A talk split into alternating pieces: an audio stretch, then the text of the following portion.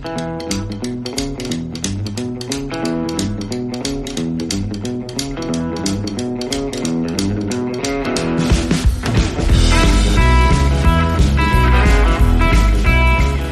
for listening to the Toronto Legends podcast. I am your host, Andrew Applebaum. My guest today is former Maple Leafs goaltender Allan Bester. Allan was in the NHL for 11 seasons, eight of those playing over 200 games for our beloved blue and white. From 1983 to 1991, Allan patrolled the Buds net and was known for his stand up style, aggressively coming out of his crease to challenge shooters. In addition to his NHL experience, Allan was very successful both in the American Hockey League, where he won a Calder Cup, and at the 1989 World Championships in Stockholm, Sweden, where he won a silver medal representing Team Canada. Welcome, Allan Bester, to Toronto Legends. Thank you for joining me. You are not in Toronto these days. Where are you and how are you? Thank you, Andrew. My pleasure to be here. I am located in Orlando, Florida. Now. Oh, Yeah, I finished my career with the Orlando Solar Bears of the International Hockey League and decided to stay. Uh, I got my citizenship, so I am a dual citizen, I'm Canadian and U.S., and living here very happily. Uh, it's a little slice of paradise. well, you, you can't be faulted for making a choice settling in Florida. You, No, really, I- you really chose the I- weather. I enjoy golfing, being able to golf 12 months of the year. Yes. Well, that'll do it. And what are you doing in Orlando these days? I am a senior sales manager for Hilton Hotels. I represent the Signia by Hilton Bonnet Creek and the Waldorf Astoria Orlando, as well as the Hilton Orlando at the Convention Center. And I handle the sports market, of course, and uh, book everything from NBA, NFL. Uh, we had the Pro Bowl. We were the host hotel for the Pro Bowl the past couple years. Um, I've also did the MLS All Star Game. We were the host hotel for that. So everything from that pro league down to the soccer moms, the ten rooms, or the soccer moms and the teams that come in to play at Disney. So it uh, keeps me busy. I've got three hotels to book, and it keeps me busy, and, and I enjoy it. Fabulous. And and as we all know, Florida is the heart of tourism, and of course Orlando. Have you noticed things picking up recently, or maybe Florida's been a little, and Orlando in particular, a little ahead of the rest of the country? Yeah, we've been ahead of the rest of the country and, and especially North America. Um, we found um, in the past couple months things have uh, accelerated greatly, even even beyond the 2019 levels. Um, a lot of lot of companies and organizations that uh, canceled during 2020 and 21 are now booking in 22, and they're booking in our non-peak season. So uh, like August would normally be a slow season, but it is uh, it is jamming as far as we're concerned right now. Good for you. Good to be busy. Absolutely. And may I ask about your family in Orlando? Well, my wife and I are empty nesters now. Um, Congratulations. her yes, her two children uh, are off in the business world and, and doing their thing. Uh, my three girls are uh, are finished school and uh, doing their thing. My uh, my middle daughter has got her PhD and working for um, Pfizer in uh, Colorado. So I'm very very pleased about that and very happy that she's doing well. And she just recently got married. So it's been uh, been a great year. Congratulations. And it sounds like you got everyone off the payroll so you can enjoy yes, your golfing. Yes. That's most important. When was the last time you were on ice skates?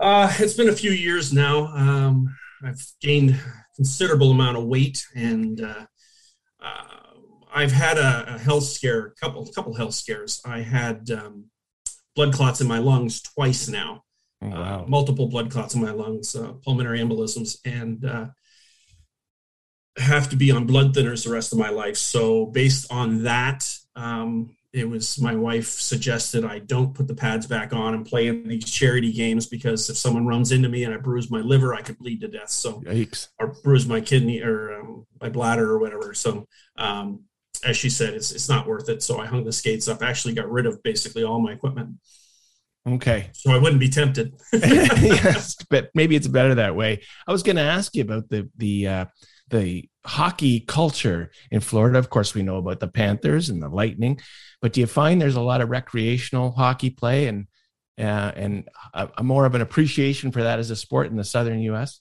absolutely. Um, RDV Sportsplex, which is the um, complex that we used to practice out of at the Solar Bears, has a has a tremendous uh, uh, minor hockey organization going. And then there's you know throughout Florida, there's rinks that have quite a bit of minor hockey, and they play each other quite a bit. So I was at one time teaching uh, goaltenders out of Kissimmee. So I would go down there and work with their goaltenders, maybe five or six at a time, um, one evening a week, just to uh, kind of go over and, and, and, teach them some of the basics. It's, it's incredible. If I had told you 40 years ago you'd be teaching goalies in Florida, you would have thought I was nuts. yeah, exactly. Exactly. Well, if I may, I'd like to go all the way back and get the full Allan Bester story. You are not a Torontonian. Where were you born and, and what was your upbringing? I was born in Hamilton, uh, which is 20 minutes from Toronto, basically. Um, my dad was a huge Toronto Maple Leaf fan. I was a Montreal Canadian fan. Uh-oh, so every uh-oh. every Saturday night we fought like cat and dog, um, cats and dogs every night. So every Saturday night, um, I was the youngest of eight children, um, quite a bit younger. My uh, it six kids in the first 10 years and two in the last 10 years. So my sister and I are seven years apart, but my closest brother is 10 years older than me. Okay. And then my oldest sister is 21 years older. So I was the baby of the Besters. Um, had a lot of adult influence growing up with my my siblings, so it was uh, it was interesting. I I was primarily almost an only child, uh, for the simple fact that they were so much older and most of them had moved out of the house and were doing their own things. Yeah. But uh, very close to my family. Um, used to visit them every Christmas and every chance I got when I was playing junior and in Toronto. Uh, I'd make sure I did the rounds to make sure I visited everybody as much as possible. But um, I grew up in, in Hamilton. As I said, a Montreal Canadian fan. Ken Dryden was my hero. Ken Dryden. And Rogie Vachon prior to that, when he was with Montreal. And yep. then Ken Dryden. Uh, I was uh, honored to meet Kenny a few times, and I've got uh, my one and only autographed poster or picture um, up on the wall of my family room of Ken and signed to me. So that's my my pride and joy. That's fabulous. Now, growing up in a family with eight, were you generally like fighting for scraps, or were you treated like uh, you alluded to this a bit? Maybe your your your older siblings treated you like a bit the youngest protected you? Did they protect you or beat you up more? Uh, a little bit of both. um, oh, I hear I hear stories. I used to hear stories that uh, I'd be in bed early, and my brothers, who were ten to twenty years older than me, my four brothers would come home, and they would gamble and bet which way I would stand me up while I was sleeping, and bet which way I'd fall. So, oh, that's helpful. Yeah, yeah. So they did they did some fun things with me, and uh, but uh, overall they treated me very well, and and uh, got to do a lot of things that a lot of kids didn't get a chance to do. Uh, my brother Ray and I did a lot of dog training because he's a um, he's a dog trainer. He has uh, black labs. He's had numerous labs um, that have become grand champions. And I used to train with him quite a bit, which was a lot of fun getting out to the marshes and things like that and throwing practice dummies for him and things things along that line. So I had a lot, had a lot very, very entertaining and full childhood. That's fantastic. And where'd you go to high school in Hamilton? I went to St. Mary's okay. High School, and I played on the St. Mary's hockey team as well as the Hamilton Huskies. Um, and uh, that was interesting because we had a very uh, immature young team. Uh, one of the first the first years that they had uh, had a hockey team, and uh, I was facing about seventy shots a game. Oh my so goodness! I was, so I was well prepared to go to Toronto during the 80s. yeah, for sure. And the Hamilton Huskies, what what league or level would that have been? That was AAA. Okay. Um, minor hockey AAA out of Hamilton. Okay. And how'd you get into hockey? I'm guessing with the older siblings, the obvious kind of thing would have been older siblings played hockey, but maybe not. How'd you get into hockey? Well, my older siblings would stick me in net and fire pucks and balls at me. So yes, that's how it kind of started. always goes in net. Yeah, and so then uh, on the street, I would I was always playing goal and and uh, playing ball hockey and, and, things like that. So that's how how that went. Um, at one point, I would get calls from all over the city to come play goal for them because this this uh, high school or whatever or grade school was playing another school and they wanted me in net because I'd gotten a reputation for being a pretty good goaltender, Yeah. even even with ball hockey, and the word got around Hamilton. Yeah. And and were you a goalie right from the start, Allan? Absolutely, absolutely. And I was uh, nine years old. I went and played for the uh, um, Kiwanis League in uh, in Macklin Arena on uh, I can't remember the name of the street now, but Macklin Arena, um, Coronation Arena on Macklin Street. That's what it Okay. was. And uh, and I played goal for the minor um, house league team for one year, and then I played for the house all star team where we played Parkdale and played uh, different different rinks all over. And then the following year, I went to Tiger Town, which is defunct. Uh, I guess it was Police Minor at one time, but then became Tiger Town. I played that. It was more or less a double A. And then my first year midget, I ended up going to uh, the Hamilton Huskies. Okay. And and uh, did you play on any traveling teams, or the Huskies would have been, I guess, a traveling Huskies team? the traveling team. yeah. And we won the All Ontario's for minor midget. Okay. We didn't go on to the silver stick uh, major midget would have gone to do that across canada. We just won the uh, the ontario championship. And was your youth hockey, hockey, hockey all the time, or were there other sports you were interested in? i played a little bit of everything. I played Mhm. uh, a fair bit of tennis. Uh, we had a um, the hamilton tennis club just around the corner from my house and i used to get a $25 membership and play the clay courts and uh, a lot of times i'd find a, an adult who uh, was on his own and i would just return balls for him. Uh, so i did play a fair bit of tennis. I enjoyed that. And of course we played we played a lot of football and and chase and tag and all that. So we, we did a lot of things. Um, you know a lot, a lot of some of my earliest memories were going up to the HAAA grounds uh, hamilton i don't know what it, what, what it stood for but the HAAA grounds uh, where the hamilton hurricanes used to play and uh, we go up there during the winter and there was a they would make a rink in the field and in Yeah. the, the football field and we would play out there and i'd be in rubber boots and a baseball glove and a woolen mitt for my my blocker hand and all these older kids would be shooting pucks at me and yeah it was uh, it was crazy time for me You got in your practice for sure. exactly Now I wonder, starting from goalie, I wonder how how was your skating ability, and how did you work on skating, uh, knowing that you started in net from the very beginning? Um, never really worked on skating. Um, it just uh, I, I was always agile um, and and quick. So, um, you know, I used to skate, you know, during practice and things like that. But was never I was never a, a real strong skater. Mhm. But I had the mobility and uh, could move around the crease pretty well. Now, did you know right from when you were in this uh, Hamilton Huskies that stage that you were going to make hockey as your career, or that you hoped to? Did you see that you were on a path that you could keep going with hockey? Absolutely not. I was playing for the Hamilton Huskies, and my coach, uh, Dave Morrison, called me um, and said I got drafted to Brantford, Alexanders at the OHL. I said, Oh, really? He said, Yeah, you got drafted. I said, Awesome. So I was the third goaltender taken by the Alexanders. Uh, Tom Barrasso was one, Frank Pietrangelo was another. They both decided not to go to Brantford. So I was the only goaltender that they had actually drafted when I went to camp. And um, we had four or five goaltenders come in every day. And I was the only man standing after at the end of the day. And then they bring four or five more goaltenders in. And I ended up staying and being part of the team.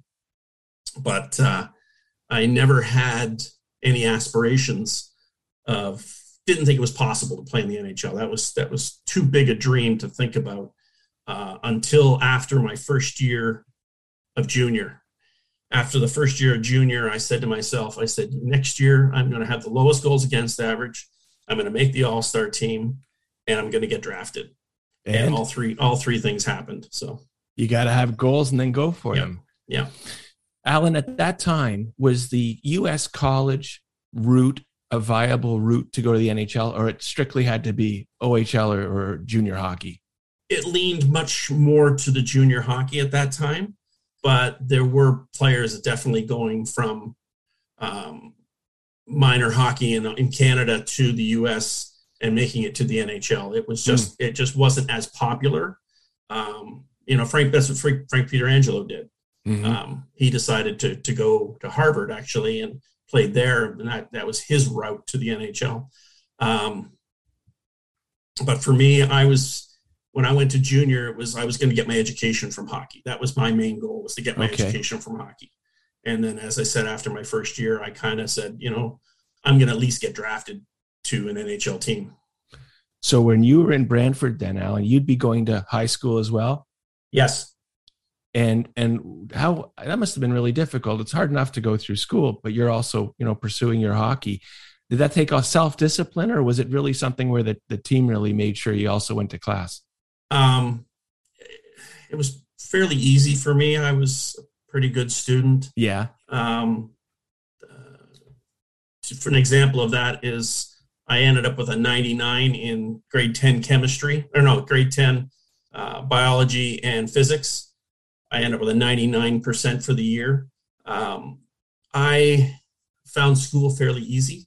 Mm-hmm. And um, so it wasn't wasn't a, a, big deal for me. We would go to school all day, and then right after school, I had a car. I would load in five or six guys to my car and take them to practice, and we would practice. Um, but uh, sometimes when you had road trips to the Soo and Sudbury, you'd miss some school. But I worked with my teachers and got you know homework ahead of time and things like that, and worked on it. So as I said, I was always a pretty good student, so it was not a huge issue for me. Um, and while I was in junior, my second year in junior, um, they decided because I was such a good student and um, always on time and, and, punctual, they put Bob Probert with me. Okay. So Bobby Probert was my billets. Um, so I would take care of Bobby um, as much as I could. Yeah. Uh, you know, for uh, to getting them to practice, getting them to school, things like that. That was that was my job. So that that was interesting. Uh, third year, I decided not to uh, to live with him. Um, okay, it got to be a little bit too much for me, so I found uh, else another billet to live with. But uh, for the second my second year, it was uh, it was interesting. You had a lot on your plate. You're going to school. Yeah. You're playing, and you're uh, babysitting. Babysitting Bobby Probert. Yeah. I want to ask about your billet. How does that work? So for three years, you were uh, in Brantford. You'd be billeting with a family for for two of those years. Are you, would you are you still close with them today? Is that some someone you'd keep in touch with, or what was that experience like being away from home? I did for for quite some time, but we've kind of drifted apart. I haven't spoken to them in, in quite a few years now. Um, but at one time, I reconnected with them, and uh, I was actually his best man at his second wedding or third wedding. I'm not sure which it was, but uh, I was his best man because I had a house in Westlake, which is just uh, south of Belleville on Westlake. And uh, he had his uh, the wedding and the reception and everything at my house, and I was his best man. So yeah. was, uh, so we reconnected, but we have since kind of drifted apart.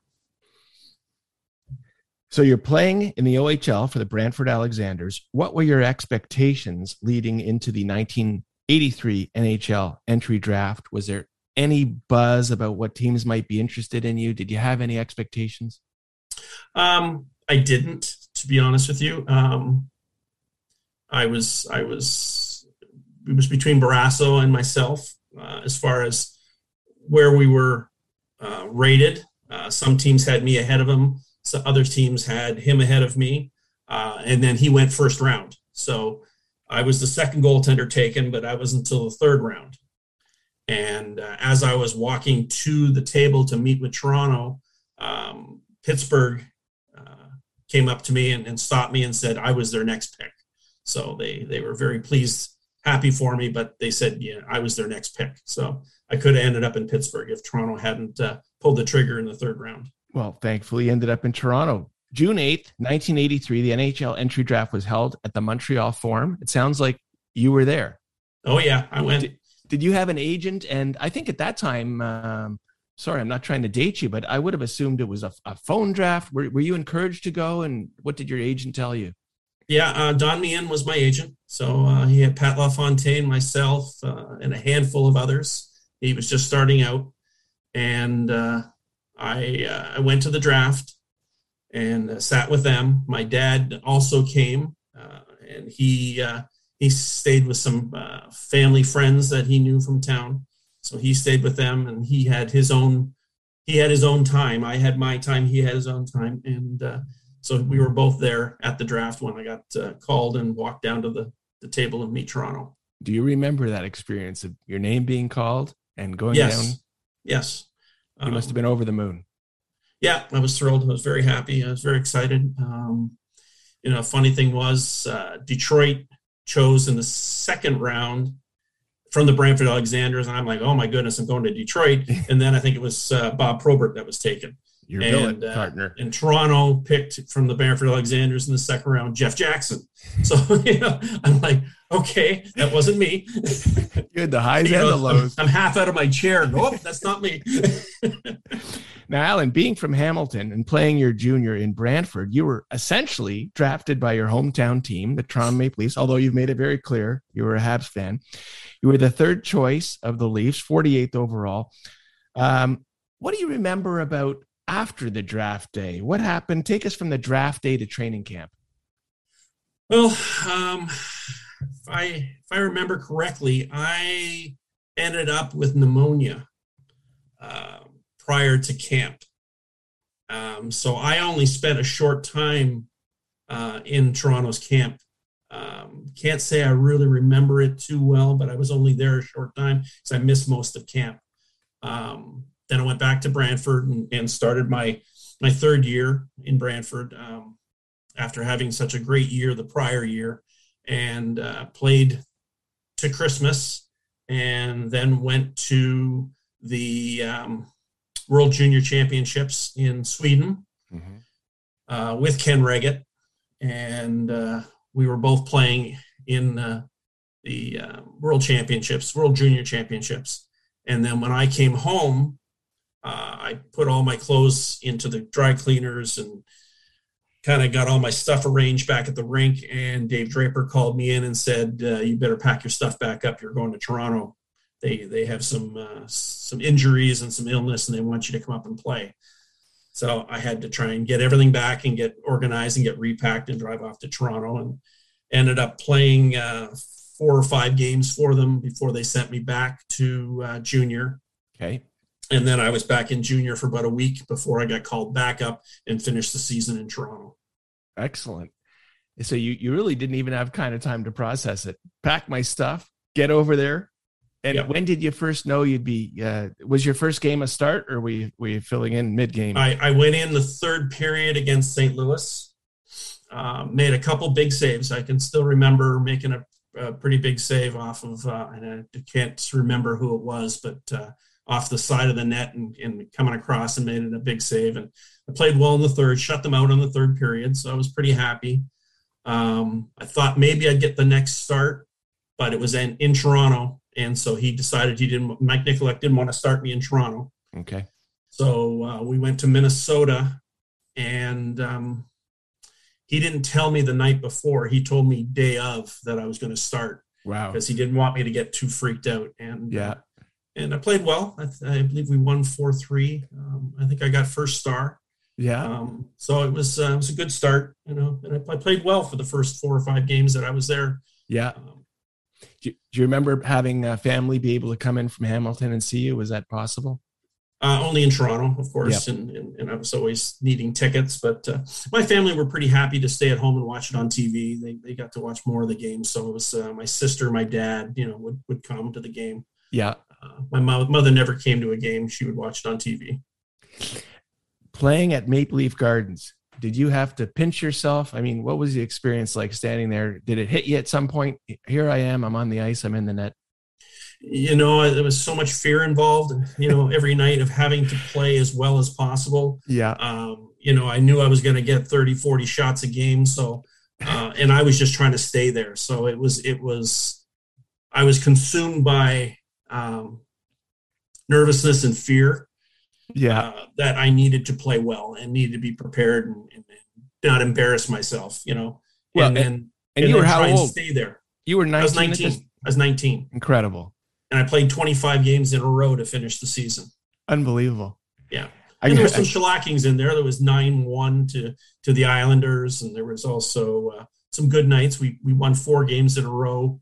We won't beat uh, the Quebec, Boston back to back, and another another solid team. But we we ended up winning four games in a row, which Toronto was out of the playoffs by Christmas time. So yeah, um, Ballard made the call to to bring me back up.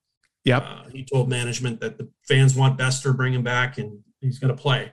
So, um, but uh, well, this alludes. Games again. Sorry. Yeah, yeah. No, you go ahead. The two games against Boston, we played back to back, home and home, and uh, I think I had 49 shots the one night, and we won in Boston, and then the next night back in Toronto, I had 53 shots, and we ended up winning both those games. Oh, um, and later on, a year later, I'm playing in Hartford, and Gerry Cheevers comes up to me and says, Bester, you got me fired when you guys beat us back to back. he said, You got me fired because we lost to Toronto back to back. well, you, you couldn't have heard it from a better guy. Exactly. Well, certainly this ties in with your stories, Allan, about the number of shots you got. I'm going to read you what came from the Toronto Star. During the 1980s, the Maple Leafs did not offer their goaltenders much in terms of defensive support. Although often left to fend for himself, Allan Bester made the most of an adverse situation and gave a huge effort every single night. Did you remember feeling that way? What did you recall about your time with the Leafs when you had so much work between the pipes? Well, again, I didn't have a lot of time to think about it. I was, you know, just trying to do the best I could. You know, I was given a tremendous opportunity. Um, and I just I just wanted to play the best I could and and for as long as I could. You know, I was always in fear of being sent down to the minors. I was always in fear of not playing well. Um, I wanted to play well for my team. I wanted my team to win, and if I could help limit the amount of goals the opposition scored, it gave us a chance to win. Um, so that was that was basically my mindset. Was I didn't think about you know I'm playing in Toronto in front of you know 18,000 and how many millions across Canada. It was all about I want to play well tonight. I don't want to embarrass myself. I want to give my team a chance to win. Boy, uh, fear can be a big driver. Yep, exactly. Now, there have been many great duos over modern history Bert and Ernie, Batman and Robin, Simon and Garfunkel, but there was also Ken Wregget and Allan Bester. Again, back from the Toronto Star. Thrust into action at the age of 19, by the end of the 80s, Allan Bester was part of a promising young tandem with Ken Wregget. Was this more of a collaborative or a combative relationship between you and Ken Wregget? Well, we were different personalities. Um, I had severe anxiety, uh, which manifested itself into being very chatty and nerve, being nervous and very chatty, and and uh, uh it, it, it didn't lend itself well to a good relationship with Ken. Mm-hmm. Um, we tried to support each other, we tried to work together, but management pitted, pitted us against each other. Mm-hmm. It was okay, whoever's playing the best is going to play, you know, and and we were both trying to keep that number one job. So it was very tough to be there for each other. Mm-hmm. Now, if it had been when I was in training camp, my second year, Mike Palmateer was there, and Mike told me, he said, it's going to be you and me this year. You're going to play the majority of games. I'm going to spell you out. Now, that would have been a great relationship because you've got a, a seasoned veteran who I'm not competing against every yeah. night. You know, when you have two 19 year olds trying to win the job and keep the job, it made it very tough to be a good tandem. Yeah. And that's, that's, that's the best way I could put it. And, and, and my personality didn't help either you know just my personality with being um, the anxiety i had back then uh, which um, manifested even more so when i retired from hockey and i actually am on um, some anti-anxiety medication now which has helped unbelievably so it, it's made me much calmer um, i don't have panic attacks things like that so it's been great well, it's certainly being coming through the COVID and everything. We've all realized how much support we need, and when you're uh, recognize your own uh, places where you need help, that's something much more recognizable today. But back then, as you say, two 19 year olds together, that's very difficult. Now, today, Allan, goalie platoons are not only accepted, but but in fact, you could say demanded. Uh, many think Frederik Andersen's playoff problems here were caused by riding him too hard. Load management is a necessary tool in today's NHL.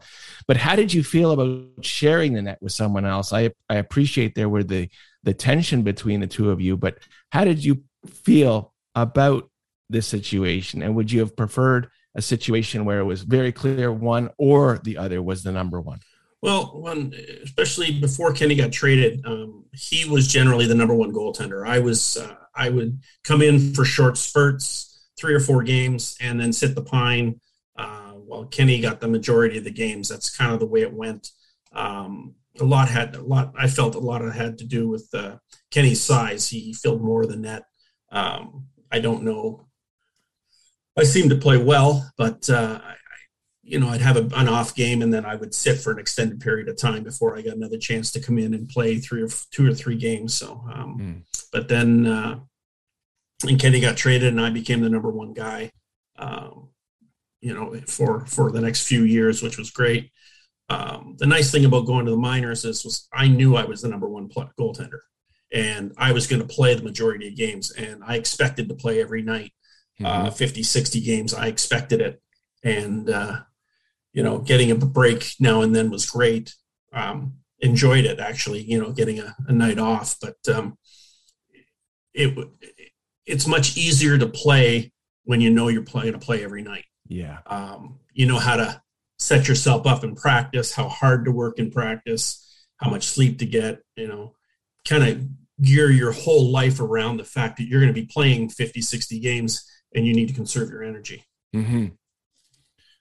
I want to ask you about the owner, the late Mr. Harold Ballard. What were your interactions with him, and, and what do you think about him? Well, I I have nothing but great things to say about Mr. Ballard. Um, he was the reason I was in Toronto at 19 years old. He put the word in to management, said, you know, we're we're not going anywhere. We're not making the playoffs. The the fans want Bester back. Bring him back. And so uh, Gerry McNamara, uh, being the uh, dutiful employee he was, he, he called me back up and I finished the season in Toronto. Um, we were one night, we were uh, playing, not sure what city, I'm going to say Minnesota, but I don't remember. Uh, Mr. Ballard had diabetes and um, I guess he had um, a lot of nerve damage in his feet.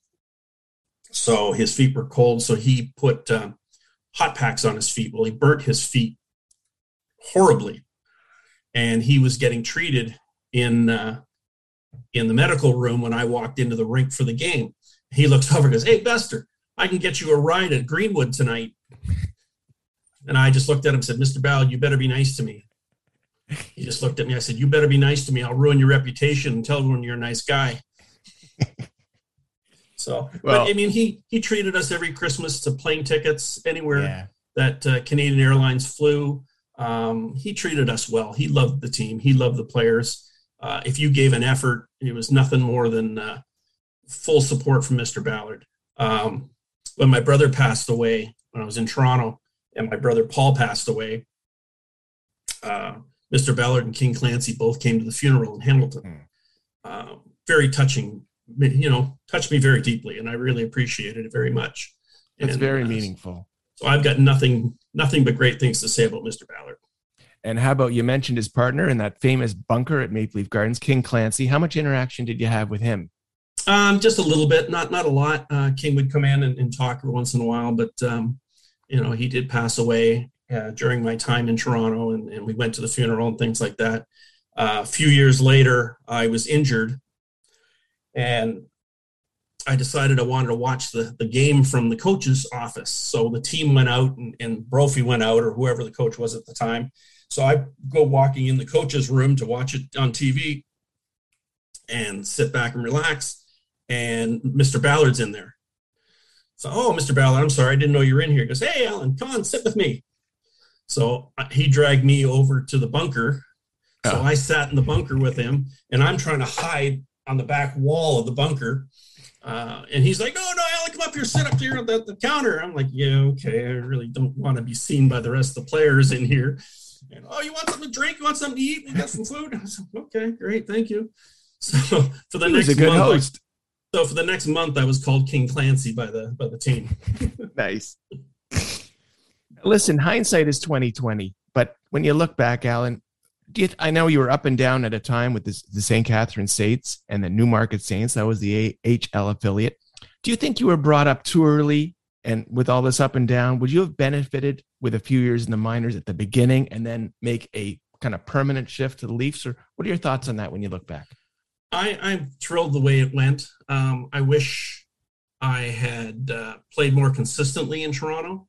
Um, there, I'm, I, I feel bad that I didn't play as well as I'm capable of when I was in Toronto. I, uh, I always had issues with my right ankle and um, thought it was a skate issue. I thought maybe when Bauer changed the, the design of the skates, it threw off my my pivot points, my balance.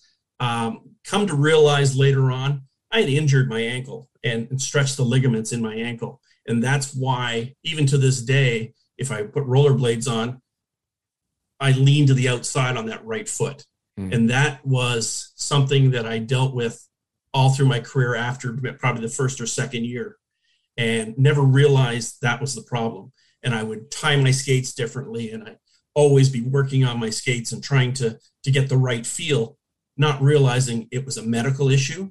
Um, you know, later on in my Mhm. career, I end up having ankle surgery because the wear and tear, I ended up tearing some of the ligaments in my ankle, realizing that that was the issue all along Mm-hmm. um, you know, I, I feel very proud of myself that I was able to fight through it and play as long as I did with it. Um, but I always wonder what could have been if Mm. I hadn't injured that ankle and I didn't have that issue. Um, I mean, I was I was a wreck in the dressing room, retying my skate and and trying to get it to feel comfortable where I could get on the balls of my feet and play like I play. Yeah. You know, I wasn't really a real stand up. I was more of a butterfly goaltender. Mhm. And for me to be able to get into that position and hold it um, was tough because I was always rolling the ankle over, um, which became a huge issue later on in my career. And then I ended up having to have surgery on it. you can see how competitive a guy you are, were, and Mhm. are today based on all this. I want to Handsome in ask. sales. yeah, well, you, you found a good post hockey career. I'll tell you that. I want to ask you about some of your teammates during your time. Maybe if you have any thoughts or memories. My personal favorite Maple Leaf, the King, Borje Salming. Any thoughts on him and memories? Borje was great. Um, you know, uh, I walked in as a 19 year old kid, and then you've got Borje Salming there.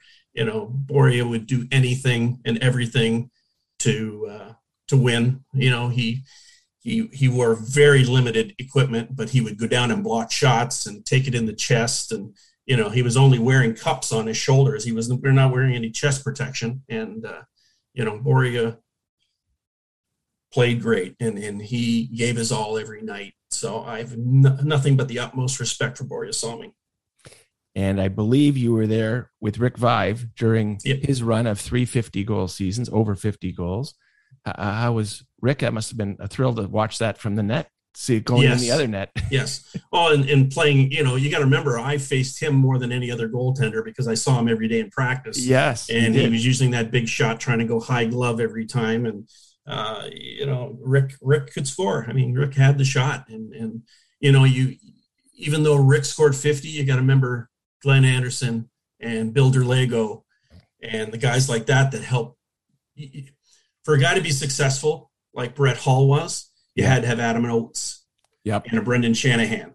You had to have a corner man, you had to have a setup man, and a goal scorer for Yep. anybody to be successful. Gary Leeman scored 50 goals because he had um, Eddie Olczyk and Mark Osborne. hmm You know, that unit scored a lot of goals. And Gary had the the hands and could put the puck in the net like Rick could, hmm but you can't overlook the work that was done to get them the opportunity to score. You got to find that right chemistry. Right. And I believe your your time in Toronto uh, overlapped with Wendell Clark. You were a teammate of his for a time. utmost uh, respect for Wendell. Um, there's a man who gave everything he had, gave everything his body could. Um, you know, he played injured most of the time. Mm. Uh, you know, he fearless. He did, he did everything and anything to win. Um, you know, you didn't want him to fight, but he would fight. Um, he was a true leader and a great individual and great teammate.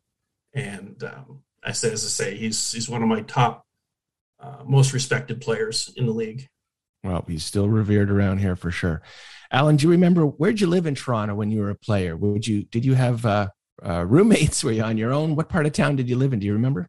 Well, I, I got an apartment in Etobicoke uh, on the 30th floor.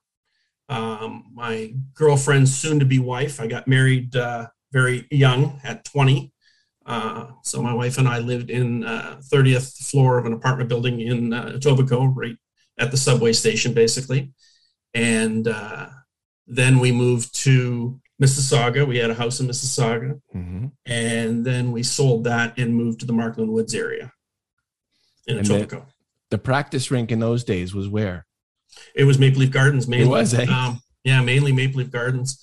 Uh, occasionally, we would go uh, to, oh, geez, I can't remember where the rink was, but uh, it was unless there was something going on in Maple Leaf Gardens, we practiced in the gardens every day. Well, you're you're ahead of your time because the the practice rink for the Leafs is now in Etobicoke, so it would have been an easier life for you. I found photos of you wearing number one, number 30, and number 31 for the Leafs. What's the correct story? And was it was it just done for the purpose of a hockey card? I never wore number one. The hockey card you see, the the uh, the rookie card of me is actually not my picture. That is Rick St. Croix. Rick St. Croix, because I guess they took pictures in Washington, and the Leafs had already played in Washington that year um, when I came up. So they never got my picture for the hockey cards, so they used Rick St. Croix's picture. So that's why you saw number one. Well, um, that is very interesting. And I, yeah, it's an uncorrected uh, error card for those are those are worth a lot when you can find those. Yeah, I, that and about that and about fifteen cents could get you my card. You know. well, hold on a second. You're not going to believe this one. I found on the internet for five dollars, I can get a hockey card, but it's it's it's of you, but it actually includes a swatch of a game used jersey from both you and your rival, Red Wings goalie Greg Stefan. Yep. Yep. Now, back of one of your hockey cards says that you, Allan Bester, were into card collecting and in fact had opened a store near Toronto. Is that true? Yes, we we Dave Reid was the card collector. He was uh, an avid card collector. So uh, he was starting up a, uh, a venture to own a all all all pro cards or all I can't remember now. It's been so long ago. Um, all star cards or whatever. We opened up a shop in in uh, Ajax, and okay. uh, I went in as a basically a silent partner. Um, it was not something that I did. I mean, I did it as a kid, but I was not a big collector. Even to this day, I, as I said, I have one true autograph uh, from from my playing days. There's really no other autographs that I have. Yeah. Um, Oh, I've, I have Johnny Bower. I shouldn't say that. I've got a, a few of Johnny, too. a few good ones of Johnny myself. Um, so, um, so that's really a misnomer. I, I, was not the card collector, but I did own own part of a shop in Toronto. That's good area. Now, Allan, you won a silver medal with Team Canada at the World Hockey Championships in 1989 in Stockholm, Sweden. Yes, this podcast is Toronto Legends, but our listenership, it's worldwide. And Risto Pakarinen is a big time European hockey journalist. And when he heard that you were coming on the pod, he submitted some questions. He says the 1989 World Championships were held in Stockholm's brand spanking new arena, the Globe. It is the largest hemispherical building on Earth and looks like the Death Star from Star Wars. Risto asks how Allan Bester enjoyed playing in the Globe and what you remembered about your experience in Sweden. Um, I, I, was in Sweden for the World Junior Championships and for the World Championships. Now, the only issue with the World Championships was I injured my knee during the exhibition games. So I stuck around until the start of the tournament, but my wife had just had a baby, so I opted to fly home and not be in the tournament. So I actually never did win a silver medal at the at the games. I I had left and Grant Fuhr came, and uh, I can't remember who else. Uh, Peter Sidorkiewicz took my spot, and Grant Fuhr was there, but uh, I ended up flying home and to be with my wife and my new uh, my new daughter. Wow. Well, it's an interesting clarification. Yep. uh, Risto also wanted to add, by the way, he says to tell Mr. Bester that he, Risto, once scored a goal against Kenny Wregget and that he would like to shoot against you if you ever find yourself back in Sweden. So be forewarned, Allan Bester. I am forewarned. Stand down if you get too close to Sweden. After the Leafs, you were traded to the Detroit Red Wings uh, in 1991. The draft choice you were traded for never ended up going to the NHL. How did you hear about this trade and how did you feel about it? This must have been quite dramatic for you to, to find out you had been traded. I was in Newmarket and preparing to play the Adirondack Red Wings that night, which is Detroit's farm team. And my coach at the time, uh, again, my memory fails me on what his name was, um, but he uh, he pulled me aside and said, uh, "You've got a call with uh, the general manager. Give him a call." And uh, so I called, and they said they had traded me to Detroit, and that uh, I was to to be in Detroit that night. So wow. I went home and packed and everything, and flew out to Detroit and and uh, met the team the next day and stuff like that. So um, but the coach said, "You're not playing against us tonight, are you?" I said, "No, I'm going to Detroit." that would have been quite a thing. Sorry, I'm changing dressing rooms. that would have been uh, un- unforeseen before in hockey history. And Allan, was it a real whirlwind? Do you remember your emotions? The, was it just so much happening so quickly you didn't process it? Did you process it later? Or? Well, I was I was excited because my days in Toronto were done. Um, the coach the prior year made a big deal about uh, goals between my legs and uh, really badmouthed me a lot in the uh, papers and stuff like that. So it was it was time for me to get out of Toronto. Um, I, I had kind of run my course there.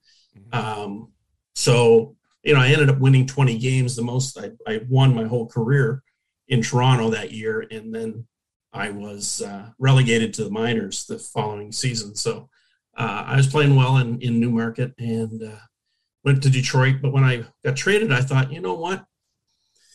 The goaltender there, um, oh, geez, remember his name now. Um, but whoever the goaltender was there, I thought I could win this job. I could mm-hmm. win the job from Detroit and I could be, you know, playing here. Okay. Um, I got to play three games for Detroit before the end of the season. Um, at that time, my uh, my brother passed away. Um, my mother passed away actually, so I missed uh, I missed a uh, portion of the season with Detroit, and uh, that was the end of that. So I didn't play much for Detroit towards the end of that season because of uh, the death, and, and I played three games. And then the following year, I was in Detroit, but really didn't get a chance to play much until Christmas, and then they uh, sent me down to the minors. But when you got to the minors in Adirondack, you did have great success. In 1992, you won a Calder Cup, the championship, and you actually also won the Jack Butterfield Trophy as the playoff MVP. Did they give you a version of this trophy for your mantle, or uh, I have a, I have a, I have the Jack Butterfield Trophy. I have that in uh, and it's it's completely black now. It's completely tarnished, and it was it was stuck in the closet for the longest time, and then now it's kind of uh, off to the side somewhere. But uh, it's uh, it's not well maintained or taken care of. Um, the biggest thing with going to Adirondack, you know, at that time, I was very down on my career. You know, I just gotten shipped out of Toronto. I went to Detroit, didn't get a chance to become the number one goaltender got the feeling that they were not uh, not giving me the opportunity to uh, to be the number one guy or play. So I was I was kind of contemplating, you know, what am I going to do with the rest of my career? You know, now I'm in the minors in, in Adirondack. Um, but my saving grace was the fact that Barry Melrose was the coach. Okay. Barry was the best coach I've ever had by far. Um, he took um, myself full of self doubt, um, unsure of, of my abilities, unsure if I was going to play anymore. and did everything to build me up. Uh, treated me with unbelievable respect and I would come in and sit down in Barry's office after a game and say, Barry, you know, I'm sorry, I let in that third goal. It, you know, it was not a good goal. It turned the game. He, he just look at me and go, don't you ever apologize to me. Don't you ever apologize to me. You are working your butt off every night out there and you're giving us a chance to win. Don't you ever apologize for letting a goal in to me. And I was like, whoa, where'd this come from? Yeah. And, and Barry would give me days off. He would have me go out and practice. He, he let me decide what I wanted to do on the ice. And I would go through the wall for Barry. Um, he got my confidence back up, kept telling me how great I was. Uh, and we ended up going to the finals and beating the Leafs farm system in the finals. Revenge is a dish best served cold. Absolutely. Well, it's, great to have, it's great to, on ice it's great to have someone like that in your life. And it's great, great they have these memories. Now, Allan, you ended your career in the I, the International Hockey League. You played with both the San Diego Gulls and the Orlando Solar Bears before officially announcing your retirement from professional hockey in 1998. I want to ask you about anything notable about playing there. I mean, I I can't even imagine playing in those climates. You must have been were you thrilled to show up at the arena in your shorts, or was it a real culture shock for you?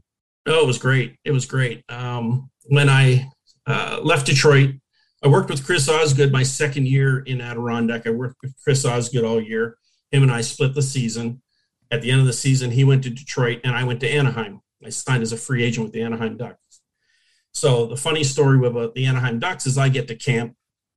They've got three, they get four goaltenders. They've drafted through the expansion draft Guy Hebert and Ron Tugnutt. And then they have um, Mikhail Shtalenkov and myself. So they got mm-hmm. four goaltenders in cap that they've they're looking at. So it comes down to the first the the last play um, exhibition game in in training camp, and the game's over, and and they're going to make the final cuts, and so they call me in the office. So I'm like, okay, I'm going down. So they call me in. They said, Allan, you were the best goaltender in camp by far by far the best goaltender in camp. He said, We didn't realize you were that good. Hmm. You have opened our eyes. Um, we are going to send you to San Diego because we've drafted the other two guys and we feel we are strong in goaltending. You are a groin pull from being back up here. I said, okay, great. Hmm. They said, we're going to probably trade a goaltender to fill in any needs we have because now we feel we are solid in goaltending. We've got mm-hmm. three, if not four guys that can play. So you're going to be, you're a groin pull from being back up here. I said, okay. So I go down to San Diego. I am the all-star goaltender both years in San Diego. Um, Mikhail Shtalenkov, because of his age, they they can't send him down. They have to send him down for two weeks and then bring him back up, and then send him down and then bring him back up. So for two years, I never got a chance to play in Anaheim hmm. at all. Even when they traded Ron Tugnutt, I never got a chance to play in Anaheim. So come the end of the season, they offered me a new contract. Half the money in the minors of my NHL contract and half the money in, in the minors. So 300,000, 150 in the minors. Um, I told him to stick it. yeah. I said, yeah. You had your chance. I said, I'm, I'm having a blast playing in the I. We're flying everywhere. I don't have the, the, the intense pressure of being in the NHL. I'm playing every night. I'm playing 60 games. I'm having a blast. So my general manager was um, Don Waddell. He was the new general manager of the Orlando Solar Bears. So I walked over, I took the contract, I dropped it on his desk. I said, match the minor league salary for three years, and I'll come play for you in Orlando. So he signed me before he signed a coach. I was the first player signed, oh. um, and that's how I got to Orlando. That's great. While I was in Orlando, the first season, I was having a great year. We had a great team. We had a lot of uh, ex NHL veterans.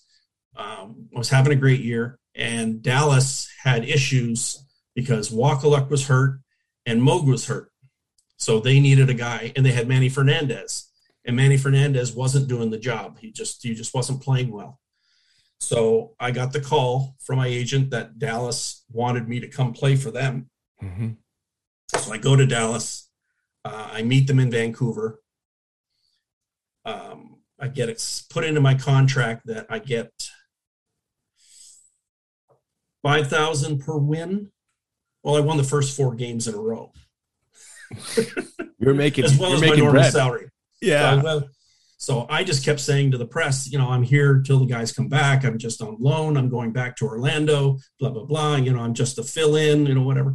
Well, um, the general manager, uh, Montreal Canadian player, um, I can't remember his name. He called me in and said, you know, I know you're saying the right things and you're trying to be politically correct and saying you're going somewhere, but as of right now, you're not going anywhere. Mm-hmm. so I ended up playing 10 games in a row for Dallas. Um, you know, I went four, five, and one. Had fun, had a good time. It was nice to get back into the NHL and, yeah. and prove that I could still play. Yeah. And then went then went back to Orlando and went to the finals and lost in the finals. so almost a storybook ending, but a, a good finish to your career. Yes, yes.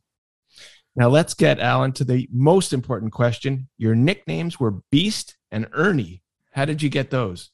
Well, Beast is, is pretty easy from Bester, Beaster, Beast. I mean, that, that was that's where that came from.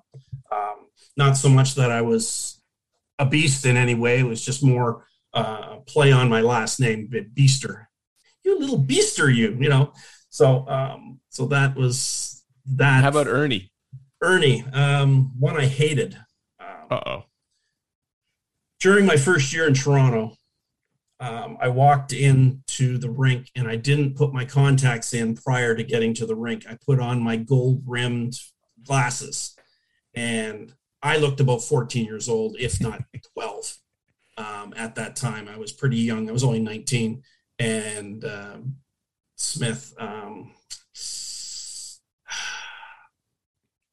darn it, I can't think of his name. Um, he looked at me and goes, It's Ernie Douglas from My oh, Three Sons. My Three Sons. So it stuck for a little while, which was fine. And then it died and then it went away. And then uh, Russ Courtnall and, and uh, Mark Osborne, they and uh, Eddie Olczyk, they revived it later on and it stuck with Ernie for a while. but that's where it came from. Ernie Douglas from My Three Sons. That's good. Allan, I want to give a shout out to the ultimate Leafs fan, Mr. Mike Wilson. He has an awesome podcast with your former teammate, Rick Vaive. It's called Squid and the Ultimate Leafs Fan. And one of the favorite questions that they ask their guests is about pranks. So I'll ask you were there any good pranks you remember, and who were the biggest pranksters among your teammates?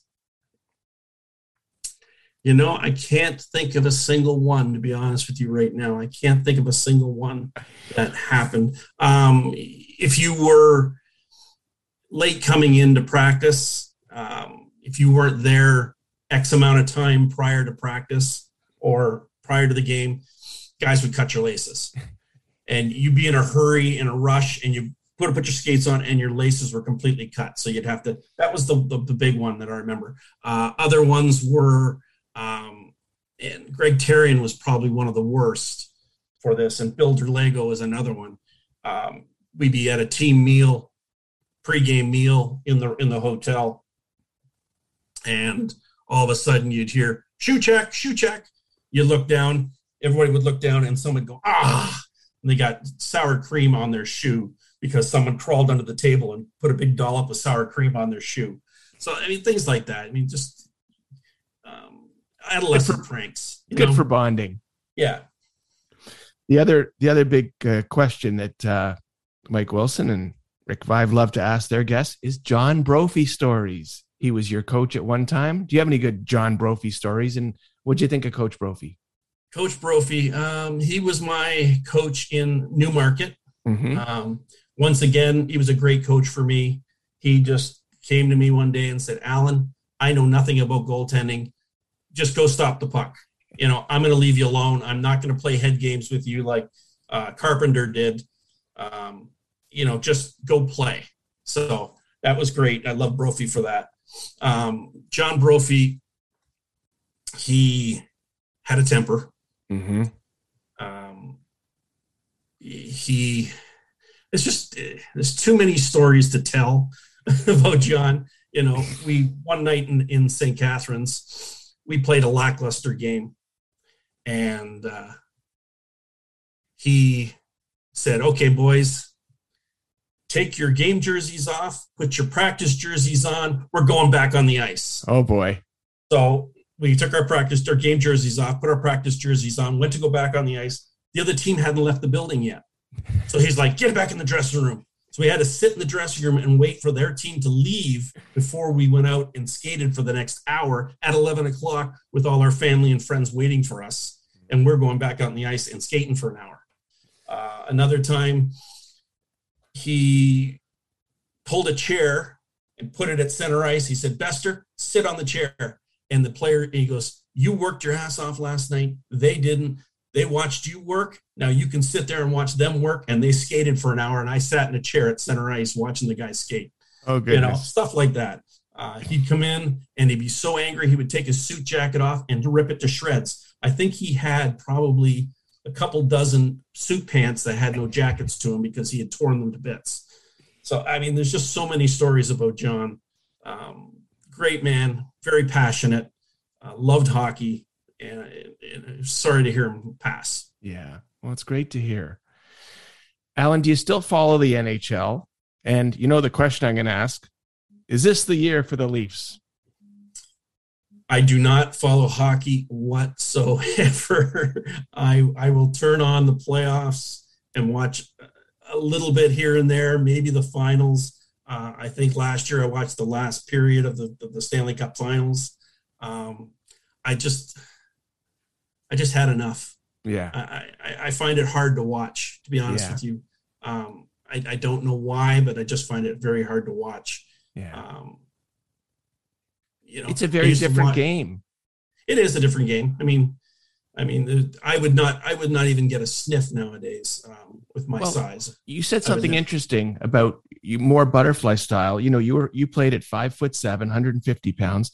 Today, Vasilevskiy in Tampa Bay, he's the best example. He, he plays at 210 pounds on skates. he's six foot five, and he's kind of got this hybrid butterfly and stand up. But it's interesting to say hear you say that you actually did go down. Yeah, but I would challenge. So I yes. I I would where goaltenders now stay deep in their crease. Yep. Uh, more European style of goaltending. I was out beyond the crease to, to make myself as big as possible. Yep. But I had the ability to get back. I had the quickness and the agility to get back and cover um, cover the post or cover the side of the net if I needed to. But that's how I compensated for my size was to yeah. challenge as much as possible. I got one more hockey question for you, Allan. Were there any players that you either always could stop or that you just couldn't stop? They had your number. Well, uh, Dale Hawerchuk had my number. Um, whenever we played Winnipeg, I don't know if we thought we could beat them easily or or whatever, but it ended up being a seven-six game or an eight-seven game, and uh, Dale Hawerchuk usually got a few goals on me. Um, he had everyone's number. Yeah. Now the player that I used to um, see a lot of and, and play well against was Steve Yzerman. Mm-hmm. Um, I, I, had always seemed to do really well against him. Um, he had numerous breakaways on me over the years, and and that is the reason why Detroit s- traded for me because I played so well against Detroit my whole career. Uh-huh. Um, and the owner told um, the general manager to trade for me because he didn't want me to go to St. Louis or Chicago and end up playing them multiple times a year. That's that's your best uh, your best interview is showing what you can do. Yep. When was the last time you were in Toronto, Allan? Do you still have family either in Hamilton or in the Greater Toronto area? I have family in Toronto. Uh, my sister is in uh, Wasaga Beach. Mm-hmm. Uh, my brother is in Waterdown. Um, my other brothers in Hamilton. My sister, uh, my sister's Gina is in Stoney Creek, and my sister Mary's in, in on the mountain in Hamilton. So I still have a lot of family up there. Um, I don't get up that often. I, I came up for the Hamilton Husky induction into the Hall of Hamilton Husky Hall of Fame. Uh, I came up for that. Played some golf prior to COVID. Yeah. Um, I've been up a few times at card shows to do autographs and, and, and got rid of some equipment while I was there. Um, but uh, no, I don't make it up to Toronto very often anymore.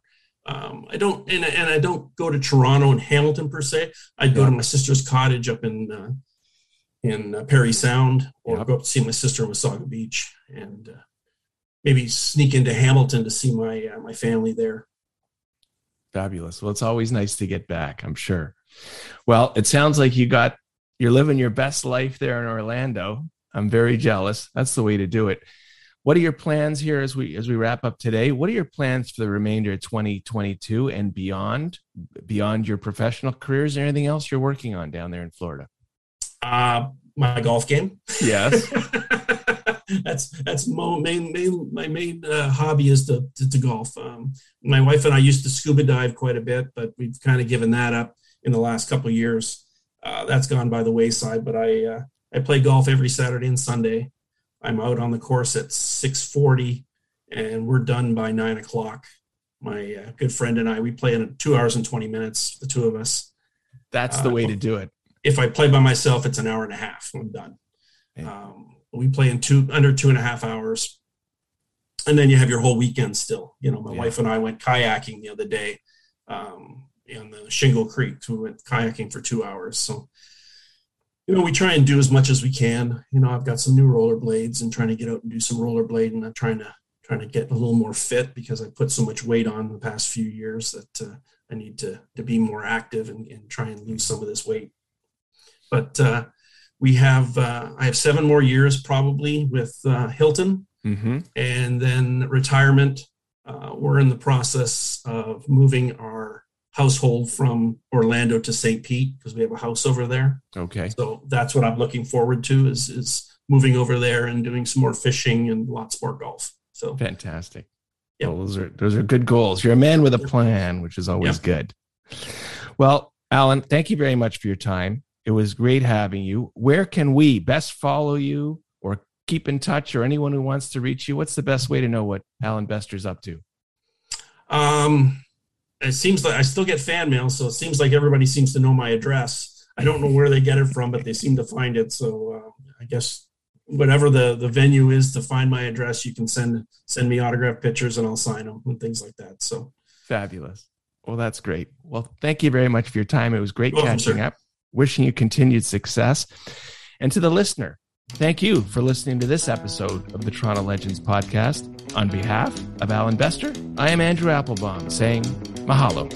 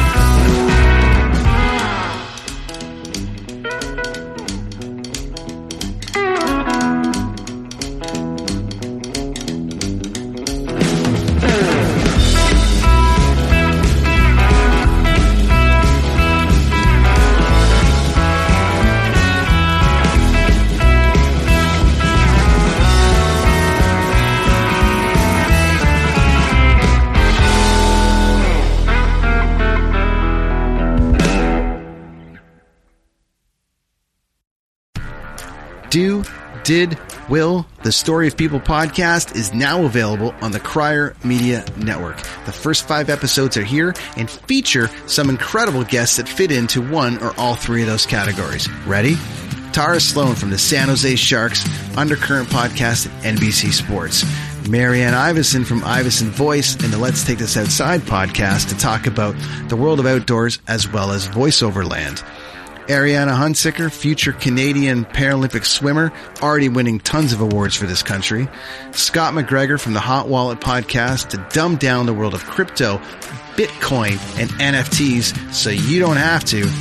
And Jackie Holowati from Climate Pledge Arena in Seattle, Washington, the first net zero carbon certified arena on the planet. Wherever you get your pods, wherever you watch your pods, and on the Crier Media Network.